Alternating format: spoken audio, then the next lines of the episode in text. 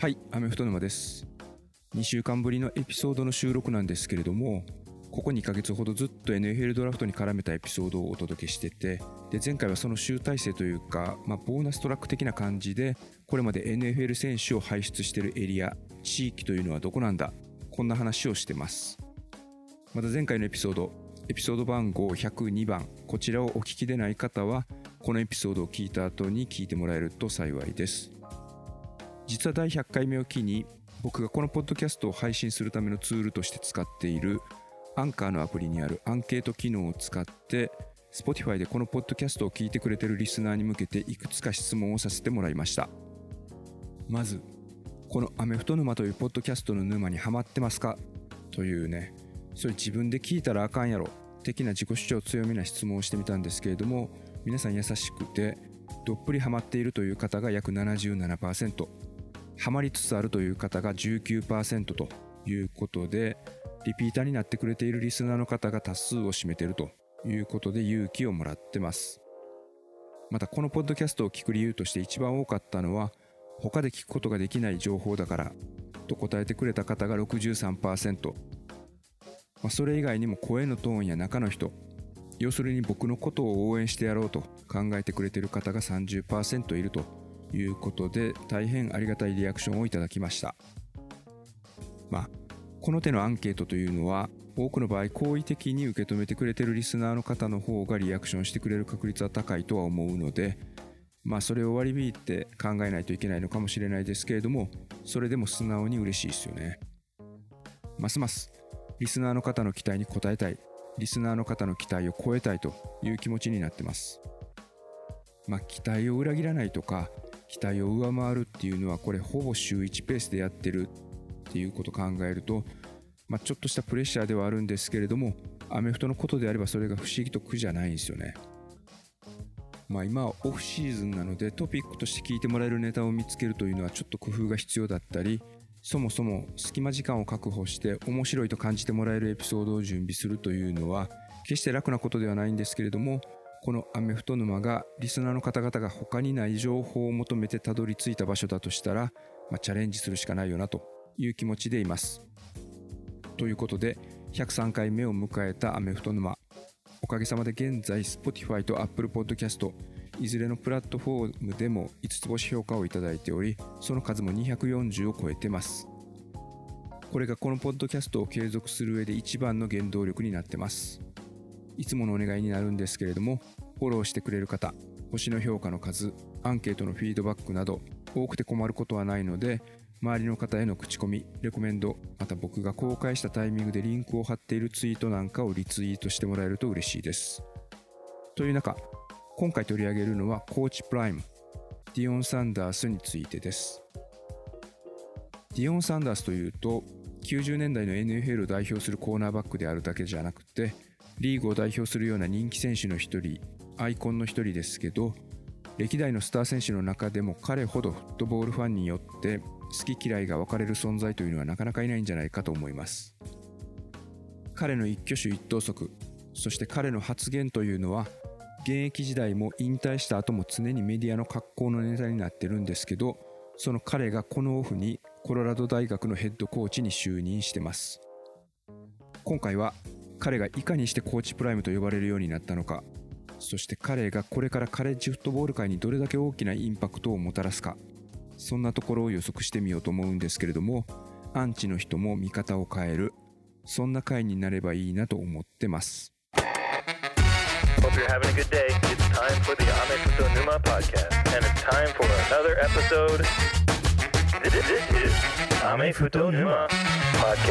Hope ディオン・サンダースってちょうど僕が高校でアメフト部に入った時。90年代に全盛期だった選手なので当時コーナーバックをやってた僕は当然のことながら彼に憧れてました。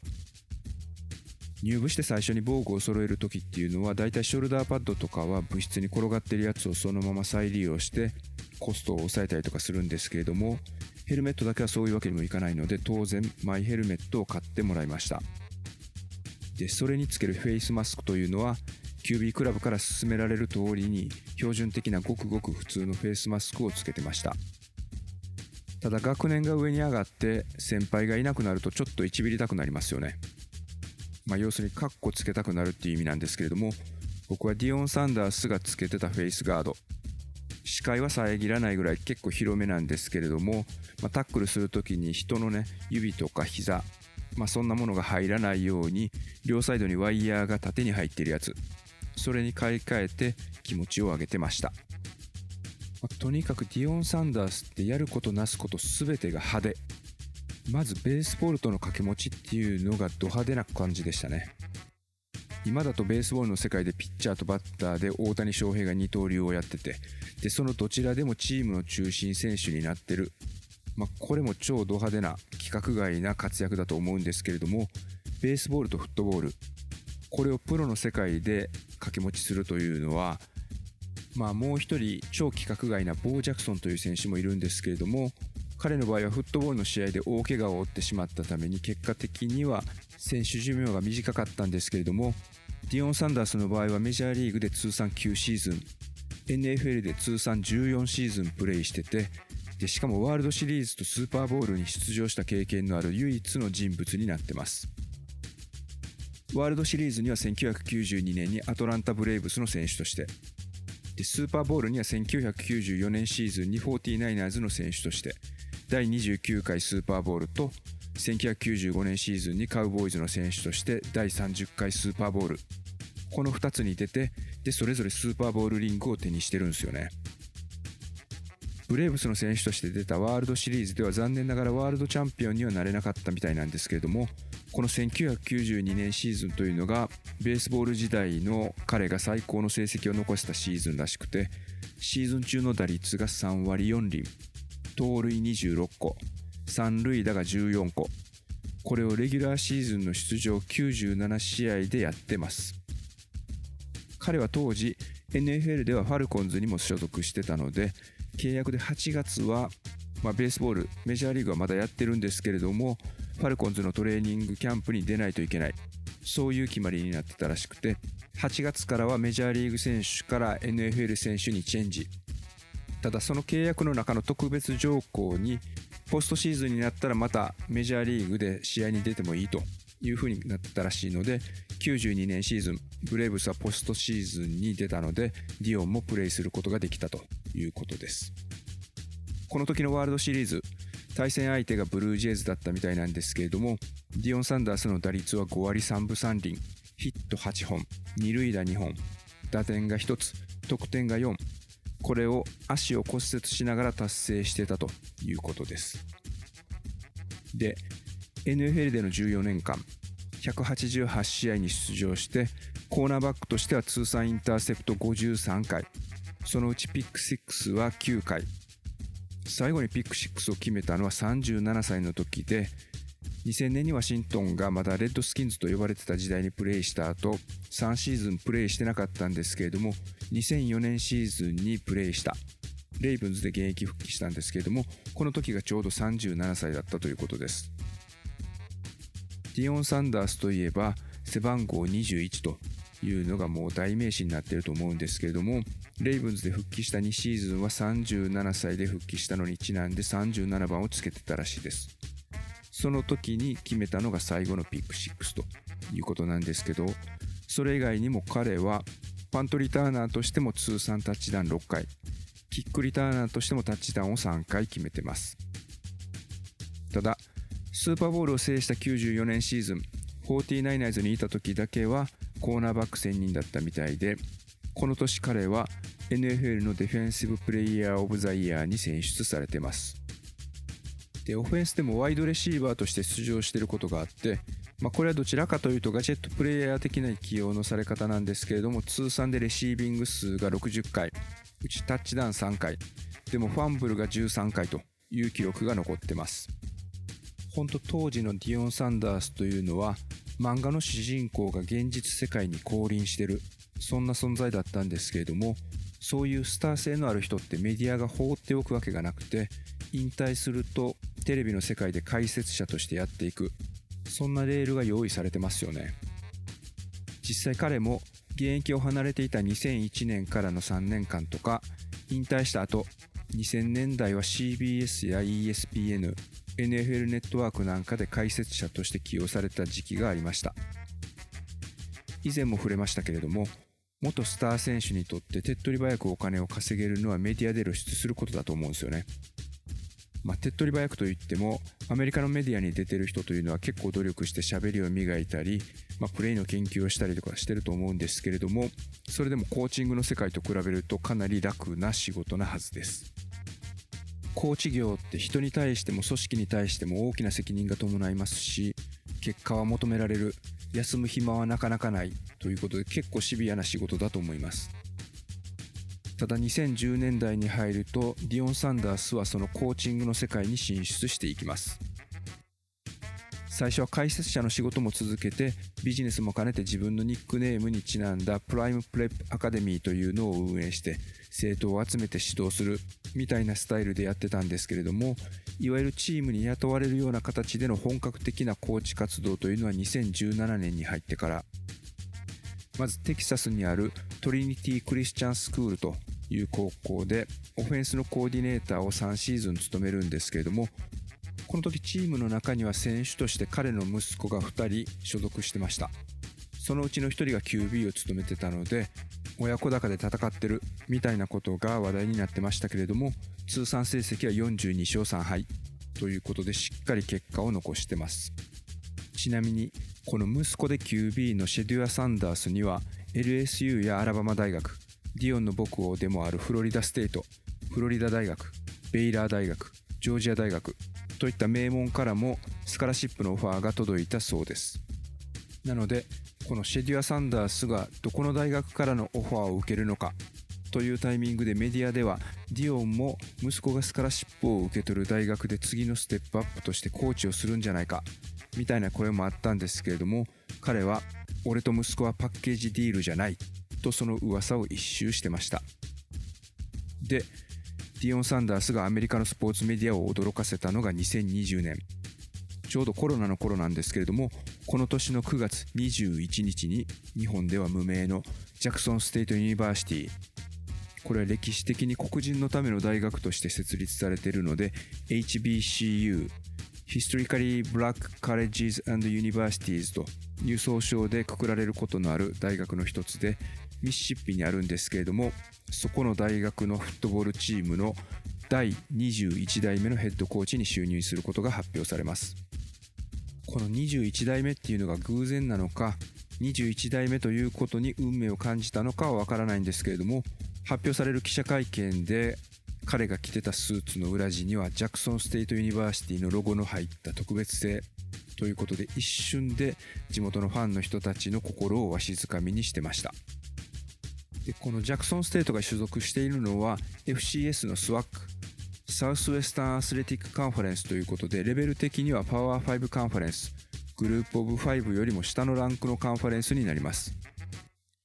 これまでは基本的にトップレベルにいて最高の環境で活躍してた彼がカンファレンス的にマイナーでその中でも彼が就任する前の5年間の成績が18勝37敗と低迷している学校のヘッドコーチに就任したというのは本当に驚きでした。設備的にも恵まれているとは言い難く大学の予算も潤沢とは言えないところで彼は自分の知名度なんかを使いながら次々とスポンサードしてくれる企業なんかを引っ張ってきて改善に乗り出します。で1年目というのはコロナ禍にあったのでシーズンが短くて3勝3敗の5分でフィニッシュ。フルシーズン戦えるようになった翌年の2021年はメジャー校からのオファーを蹴って親父と再び戦うことを決めたシェデュア・サンダースも QB に加えてチーム力がアップします。レギュラーシーズンは11勝1敗。シーズン最後のボールゲームでは残念ながら敗れてしまったんですけれども通算で11勝2敗でフィニッシュします。着実にコーチプライムとして成功を積み重ねていくんですけどジャクソンステートでのコーチ時代世間を最も驚かせた出来事というのはリクルート活動において当時全米ナンバーワン評価だった選手の獲得に成功した。というニュースだったんですけれども2022年の全米ナンバーワンリクルート選手はトラビス・ハンターという選手でコーナーバックが本職でワイドレシーバーやリターナーもこなすことができるスーパーアスリート。現役時代のディオン・サンダースを彷彿とさせるプレイスタイルが魅力的な選手だったんですけどもそんな超有望株が選んだ大学が FCS のジャクソンステートということで現地のスポーツメディアはそんなこと今までだったらありえないということでかなり大きな話題になりました。息子のシェデュア・サンダースも四つ星リクルートだったのでもしディオン・サンダースと血縁関係になければ彼がジャクソンステートを進学先に選んだというのも大きな話題になったと思うんですけれども彼がジャクソンステートを選んだという時にはまあ親子だということでそちらの方が注目を集めました。でも今回の場合は育った環境や経済力も違う選手。5つ星の中でも全米ナンバーワンの評価を得た選手。それがジャクソンステートを選んだということでかなり大きなインパクトを与えました。このポッドキャストではドラフト関連のニュースなんかでリクルートの話は頻繁にしてますけれども2018年の全米ナンバーワンリクルートというとクレムソン大学で活躍してジャガーズに全体1位で指名されたあのトレーバー・ローレンス。2019年の全米1位は今年のドラフトでイーグルスに指名されたノーラン・スミス。2020年の全米ナンバーワンも今年のドラフトで指名された選手でクレムソン大学で活躍してセインツから指名されたブライアン・ブリシー。要するに一部の力のある大学に進学してそこで恵まれた環境でトレーニングをして実績を積めば早ければ3年後には NFL ドラフトの上位で指名される可能性が高くなる、まあ、そんなレールが用意されてるんですけれどもトラビス・ハンターはそのレールには乗らずにコーチプライムの熱心な誘いに心を動かされて誰もたどったことのない道を選んだということになります。で2022年シーズンジャクソンステートはどんなシーズンを送ったかというとこれは Amazon プライムに加入している人であればコーチプライムというドキュメンタリーシリーズでその様子を見ることができます。全4話で比較的短いシリーズなんですけれどもこのドキュメンタリーめちゃくちゃ熱いのでぜひ皆さんにはチェックしてもらいたいと思います。その内容にはここでは詳しく触れませんけれども結果22年シーズンというのは12連勝でレギュラーシーズンを終えます。で最後のボールゲームこの試合の前にコーチプライムが退任することは発表されてたのでこれがジャクソンステートにとって最後の試合だったんですけれども結果はオーバータイムの末敗戦。有終の美は飾れなかったんですけれども12勝1敗でフィニッシュしてます。ということで3シーズンの通算成績は26勝6敗。低迷してたジャクソンステートを見事立て直すことに成功してます。でコーチプライムの次なる挑戦の舞台は昨シーズン1勝11敗とパワー5カンファレンスの一つパック12で圧倒的に弱かったコロラド大学となります。Time for Dame Futo Numa.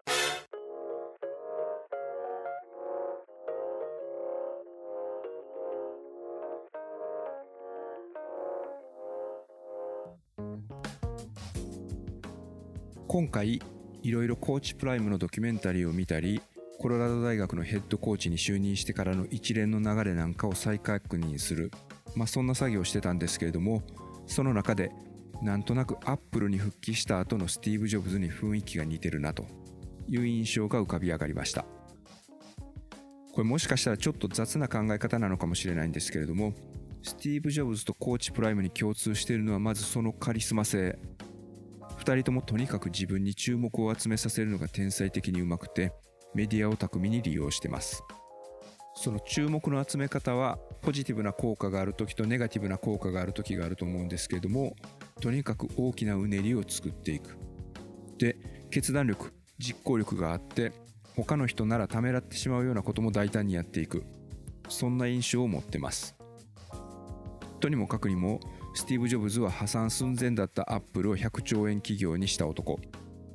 で彼がやったのは破壊からの創造ということだったと思います。組織の古い体制を一掃してから新しく血を入れ替える。そんな取り組みをスティーブ・ジョブズは行ったんですけれども今回コロラド大学のヘッドコーチに就任しているディオン・サンダース。コーチプライムがやろうとしているのも破壊からの創造そんな気がします。とにかくコロラド大学というのは昨シーズン圧倒的に弱かったんですけれどもどれぐらい圧倒的に弱かったかというと平均得点は1試合あたり15.4点。FBS131 校中127位。平均失点は1試合あたり44.5点で FBS131 校中131位。とにかく昨シーズンは接戦らしい接戦というのはカリフォルニア大学にオーバータイムの末20対13で勝った1勝だけ。負けた試合での接戦というのは34対42で敗れたアリゾナステイト戦。それ以外の試合は13対38、10対41、7対49、17対45、20対43、9対42、10対49、17対55、7対54、21対63ということで、まあ、控えめに言ってクソ弱いというのが現実になってます。なんで就任した後のメディアに引っ張りだこの彼には当然どうやってチームを再建するつもりなんだという質問が飛んでくるんですけれどもその際に彼はこれからどんなことが起こるかそれはもう我々は知ってるんだよ。古い家具は捨てない限りこの美しい家には新しい家具を置くことはできないんだという発言をしてます。まあ比喩なんですけれどもこんなストレートなメッセージもないですよね。今までにあったものを一掃しない限り再建できないということでコーチングスタッフは自分がアッセンブルしたスタッフを連れてくる。これはヘッドコーチが変わるとどこでもやってることなので珍しいことでも何でもないんですけれどもまずそれをやってます。で今回特に注目を集めてるのが選手の入れ替え。これは未だかつて誰もやったことのないやり方で現在大胆に実行しています。カレッジの話をこのポッドキャストでするときにはよくトランスファーに関して話題にすることが多いんですけどこの転校制度言ってみれば学生アスリートのフリーエージェント制度これを未だかつてないぐらいアグレッシブにやってます。就任することが決まった最初のチームミーティングで言った言葉がすごく大きく話題になったんですけれども俺は自分の荷物をルイ・ヴィトンのカバンの中に入れてここに来るんだ。と言って優秀なスタッフや選手が自分と一緒にコロラド大学にやってくるということをコロラドの生徒たちに告げました。その宣言通りに早々に息子でありクォーターバックのシデュア・サンダースとか2022年進学組の中の全米ナンバーワンだったトラビス・ハンターが彼と共にトランスファーでコロラド大学へやってくるということになりました。とにかくコーチプライムとしてのメッセージは勝つチームを作るのが自分に課せられたミッションであるということで明確なんですよね。競争力のあるチームみたいな甘っちょろいことではなくて勝つチームを作る。ここにいる素晴らしいファンのためコロラド大学の生徒たちのためそんなチームが必要なんだと。もし自分がそのやり方についていけないふさわしくないかもと感じるんだったらトランスファーポータルに登録して次の居場所を探した方がいい。それによってロスターに空きが出ればそれだけ新たな選手をトランスファーポータルで他の大学から獲得することができるんだ。そんなことまで生徒たち選手たちの前で宣告したんですけれどもこのメッセージは刺激的でメディアでも大きく取り上げられてました。で実際スカラシップのあった選手のうち52人がトランスファーポータルに登録して移籍先を探すということになりました。今回コロラド大学に次いでトランスファーポータルで次の場所を探そうとした選手が多かったのは同じパック12で再建を目指すアリゾナステートだったんですけれどもそれが27人ということなのでいかにコロラド大学のこの数字が突出しているかが分かります。でもそれと同時にコーチプライムが発言した通り古い家具を放出したことで新しい家具を置くことができるみたいなことは起こっててこれを収録している5月28日現在で48人がトランスファーポータルでコロラド大学に入ってくる予定になっててこれも FBS の中でダントツの数字になってます。ちなみにアリゾナステートは28人の選手を新たに獲得ということなんですけれども今のところ獲得した選手の質という点ではコロラド大学が全米トップの評価を得ています。結果的に昨シーズンが開幕したタイミングで大学からスカラシップをもらってた選手は85人の上限がある中で83人いたんですけれども今もチームに残ってるのは20人を割ってるということです。文字通りもともとあったものを破壊してるという感じで彼のやり方とか発言というのが disrespectful だ敬意を欠いていると指摘する声もあったんですけれども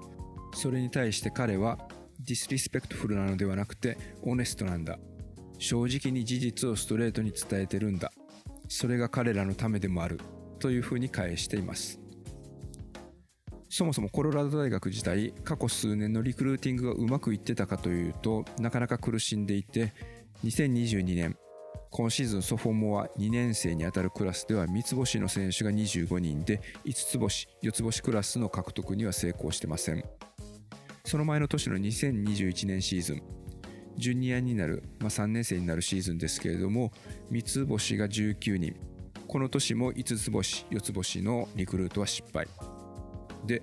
今年4年生になる2020年は4つ星4人で3つ星19人なんですけれどもこの4つ星だった4人というのは全員コーチプライムが就任する前にトランスファーポータルでチームを離れてます。そのうちの1人が今年ドラフトでペイトリオッツから1巡目で指名されたクリスチャン・ゴンザレス。彼はコロラド大学から転校でパック12のオレゴンにトランスファーしてでそこで活躍して NFL に行ったと。いう道をたどってます。ではコーチプライムがコロラド大学のヘッドコーチに就任してからの1期生。今年の新入生のリクルーティングクラスはどうなのかというと5つ星が1人4つ星が3人3つ星が16人と20人獲得してて全米で20位の評価を得てます。これ19位がミシガン大学18位がアーバーン大学ということなんで、まあ、ぶっちゃけ大健闘なんじゃないかと思います。でコロラド大学が獲得した唯一の5つ星選手。彼はフロリダ出身でフロリダ大学を選ぶのではというふうに言われてたコウマニ・マクレーンという選手なんですけれどもコーチプライムが就任したということで進学先をコロラド大学に変えたというふうに言われてます。なので今シーズンのコロラド大学はコーナーバック陣は2人とも5つ星で将来性のあるスター候補生ということになるんですけれどもまあいろいろとねコーチプライムの発言とかに注目が集まってばかりなんですけれども昨シーズンボロボロだったディフェンスの立て直し。特に昨シーズン相手のパス成功率は67.1%とかなり自由にやられていたのでしっかりその辺りの課題を克服することも視野に入れながらチームの再建に着手していると思えます。またこの5つ星のコーナーバックの獲得は当然コーチプライムの影響も大きいと思うんですけれども247スポーツによるとコーマニ・マクレーンのリクルートに成功を導いたのはコーチプライムに引っ張ってこられて今季からディフェンシブコーディネーターに就任したチャールズ・ケリーというコーチになってるんですけれどもこのチャールズ・ケリーというコーチはコーチプライムが今回アッセンブルしたコーチングスタッフの中でも成功の鍵を握る重要人物だと僕は思ってます。というのも彼は2019年シーズンから昨シーズンまでアラバマ大学でディフェンスバックのコーチ。主にセーフティーを指導してたんですけれども2023年のリクルーターとしてのランキングは全米1位。アラバマにいた頃にリクルートした選手も含めて7人の有望な高校生を口説き落とすことに成功してます。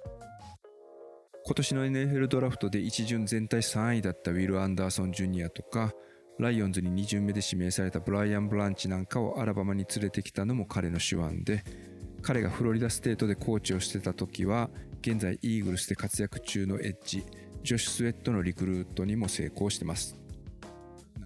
おそらく2023年進学の高校生リクルートを新たにリクルートするというのは時間的にも今回は準備期間がなかったと思うので数名だけに限られたんだと思うんですけど2024年シーズンに関しては高校生のリクルートにかなり力を入れてくるんじゃないかと思います。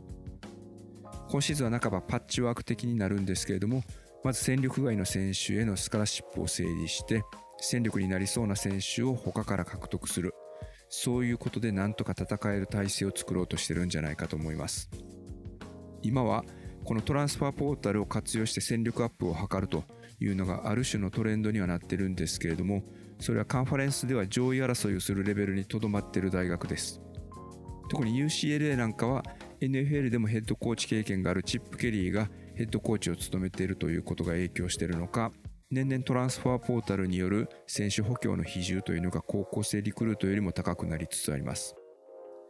2018年には高校生リクルートが27人いたんですけれども2022年は11人止まり。逆に2018年はトランスファーで獲得した選手というのはわずか2人だったんですけれども2022年には13人獲得してます。まあこの UCLA のやり方というのはかなりアグレッシブな部類だと思うんですけれどもけど UCLA がそのやり方でパック12チャンピオンになれてるかというとそういうわけではないですよね。プレーオフとか全米優勝を狙うジョージア大学アラバマ大学オハイオステートなんかはやっぱり高校生のリクルートに力を入れてってトランスファーポータルによる補強というのは限定的。積極的に活用するという動きにはなってないのが現状です。気の早いアメリカのメディアではコロラド大学が今シーズン何勝するのかそんなことをポッドキャスターとか評論家が予想してたりとかするんですけどもみんな意外と冷静でぶっちゃけスケジュールもきついし3勝もしくは4勝。勝率5割なんかしたらできすぎなんじゃないか。という声が多いです。さっきも言いましたけどなぜコロラド大学昨シーズンは負けっぷりがひどくてどこから手をつければこのチームが強くなるのかわからないというような状態だったのでそれ以上に悪くなることはないだろうと思います。コロラド大学は最後に勝ち越したのは2016年シーズン。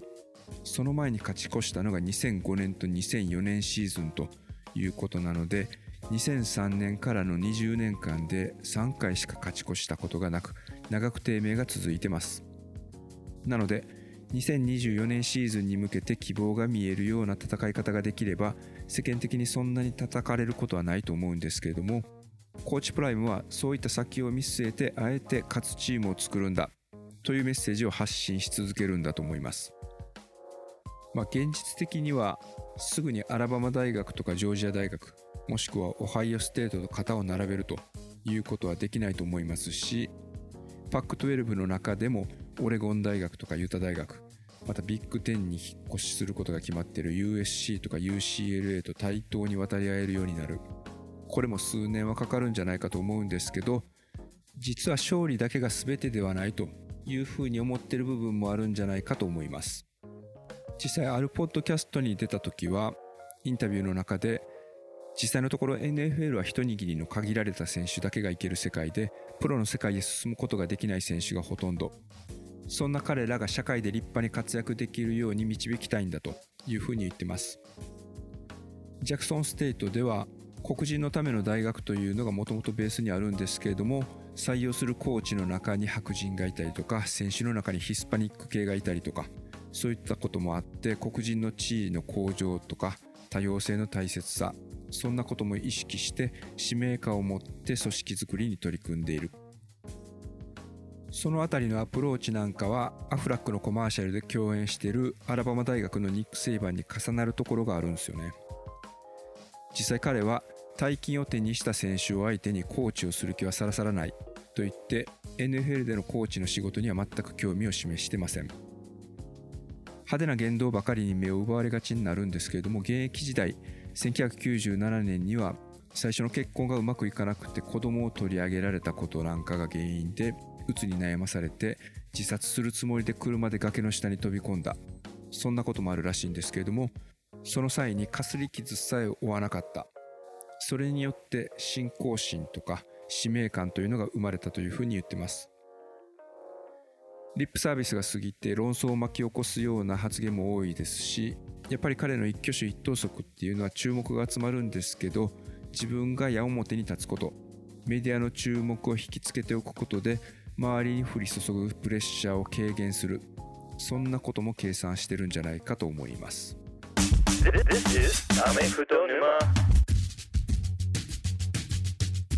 はいいかがだったでしょうか？コーチプライムがコロラド大学に骨をうずめるつもりがあるとは思いません。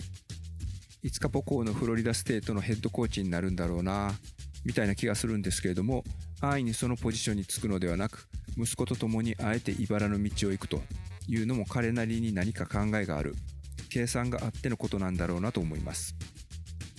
彼は母子家庭で育ってて高校時代フットボールで活躍してもベースボールで活躍してもバスケットボールで活躍してもお母さんは彼を養う。仕事に忙しくて家族に応援される中でプレイするという機会はなかったそうです。なので人一倍父親として子供を守ってやらなくちゃいけないという思いも強いんだと思います。ジャクソンステートという FCS の大学でヘッドコーチのポジションに就いたのは自分自身がしっかり足場固めをするためであるのと同時に息子のキャリアアップのためみたいな狙いがあったのかもしれません。ディオン・サンダースの息子がメジャースクールに行ったとなると周りからの過剰な期待などがあるので最初からその環境に行くよりは下のカテゴリーで実力を発揮して自信をつけてから上のカテゴリーでチャレンジするという道を選んだのかなという気がします。いずれにせよかなり色々と考えてのことなんだと思います。彼と同時代を生きたスーパースターってたくさんいますけどみんなテレビの解説の仕事とか NFL のフロントオフィスなんかにいたりして彼のようなチャレンジをしてるスーパースターというのは他に思いつきません。今回このエピソードを準備してる時に2007年から2010年までコロラド大学に在籍して主にサムラインバッカーとしてチームのディフェンスの中心選手だった BJ ドリームボールを最後に選手を引退して現在東京大学でディフェンスコーチの一人として活動してますけれども彼にもこんな考えをぶつけてみたんですけれども彼もコーチプライムにはめちゃくちゃ期待してるというふうに言ってました。ということでエピソードの中で紹介した Amazon プライムで見ることができるコーチプライム。これは本当おすすめのドキュメンタリーなのでアメフトファンの方はぜひチェックしていただければと思います。でちょっと今回エピソードの更新に時間がかかったんですけれどもそろそろ夏だしアメフト沼の T シャツも作りたいなというふうに考えてる時期だったのでちょっとそちらのデザインの準備も並行して進めてました。シンプルに胸にアイコンをあしらったコットンの T シャツに加えて今回このエピソードに絡めてディオン・サンダースコーチプライムの有名なメッセージをプリントした T シャツをデザインしました。彼の執務室の壁にはこれまでに彼が生み出した名言というのが所狭しと貼られてるんですけれども今回はその中でも特に有名な If you look good, you feel good. If you feel good, you play good. If you play good, they pay good. 言葉のテンポも含めて日本語に意訳すると見た目良ければ気分よし気分良ければプレイよしプレイ良ければ稼ぎよしみたいな感じになります。T シャツは厚手のコットンとトレーニングするときやランニングするときに着れるような薄手のドライシャツの2パターンを用意してます。概要欄にリンクを貼っておくのでこちらチェックをよろしくお願いいたします。T シャツの売り上げはポッドキャスト制作の活動費用に充てさせていただきますのでポチッとしてもらえるとありがたいです。では。This is Ame Futo Numa Podcast. Goodbye.